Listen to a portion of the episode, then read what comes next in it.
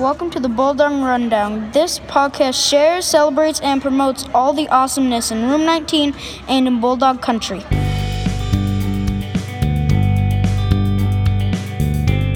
We've been learning about cultivating natural resources. We've been focused on corn and the many uses for corn. In social studies, we are currently working on our Native American Museum exhibit projects. We've been getting crazy with place values. We started Unit 3 and learned a few fun games focused on adding and subtracting decimals. So today was a holiday themed school sing. Ariel, McKenna, and Sophia sang in front of the whole school. Awesome job, ladies. Let's take a listen to those beautiful voices.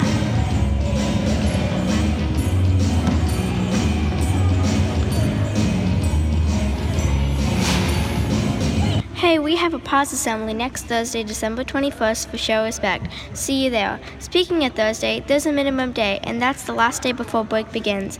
Winter break starts Friday, December 2nd. S- School starts up again at January 28th.